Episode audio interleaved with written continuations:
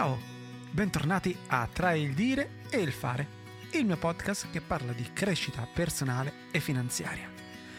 Stai ascoltando la puntata numero 79-94 di questo nostro viaggio insieme. E oggi, proseguendo il discorso di ieri sull'autosabotaggio, vi parlo invece di un altro aspetto, quello del dubitare di se stessi chi non ha dubitato mai di se stesso, di quello che sta facendo, si è messo in dubbio e in un certo punto di vista questa cosa è molto buona perché eh, non bisogna mai dare per scontato quello che facciamo. Fino a quando però questo eh, dubitare di noi stessi diventa eh, non più una cosa per migliorare, ma diventa un muro che non ci fa crescere quello di dubitare di se stessi è ovviamente un problema molto molto comune, è, è normale. E e una cosa secondo me che dobbiamo prendere in considerazione è che tutto quello che noi pensiamo qualsiasi pensiero abbiamo, idea abbiamo, eh, è sempre comunque parziale, a prescindere che si tratti di noi, si tratti degli altri, si tratti di un giudizio.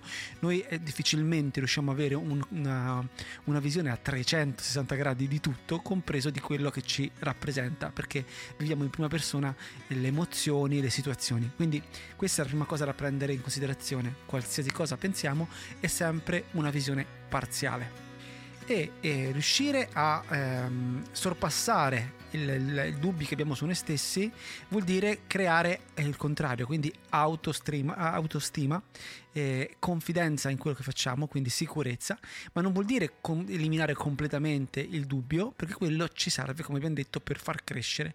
Metterci in dubbio serve per farci crescere, quindi è un equilibrio che dobbiamo riuscire a creare. I pensieri negativi che noi abbiamo su noi stesso eh, spesso sono stati instaurati da cose esteriori, magari da esperienze passate, da giudizi che abbiamo fatto nostri, perché noi quando nasciamo nasciamo in realtà eh, quasi perfetti, nel senso non abbiamo pensieri negativi su noi stessi, semplicemente accettiamo le cose per come sono e poi andiamo avanti. La maniera che almeno io ho trovato per togliere eh, i dubbi interiori che ho su di me è quello che termino le cose che mi sono promesso di fare. Non mi importa quanto tempo ci metto, non mi metto dei paletti sul come, ma sul un paletto me lo metto, ovvero non mi importa come, ma finirò questa cosa, non mi importa quando, perché so che ci potranno essere degli imprevisti, ma se dico che una cosa la faccio, la faccio. E questa cosa vale sia per gli altri, quindi se ti dico che ti faccio una cosa, magari posso ritardare, posso metterci più tempo di quello che, ho, che, che preventivavo, perché come abbiamo detto ci può essere questo problema, ma la faccio.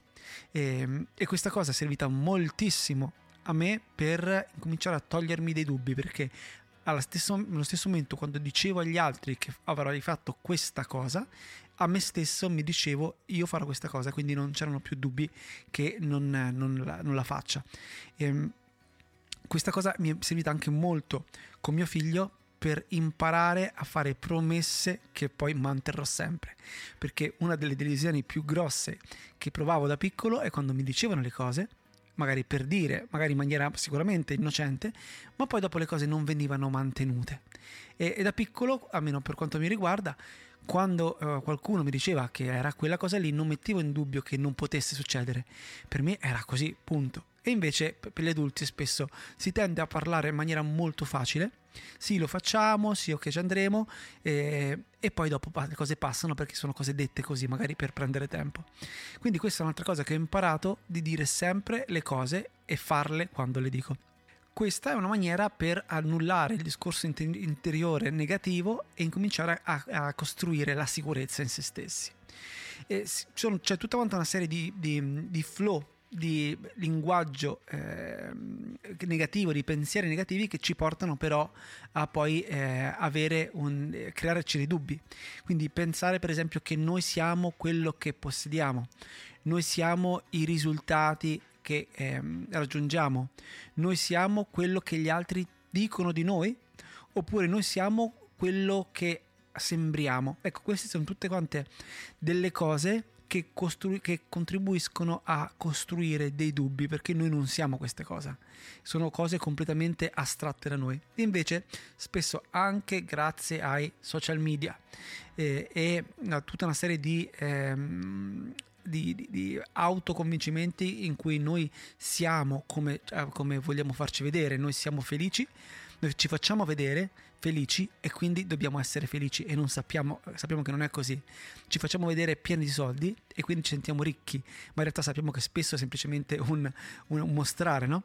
E quindi tutte queste cose insieme creano poi dei dubbi perché c'è un non essere allineati tra quello che faccio vedere, quello che c'è fuori e quello che c'è dentro.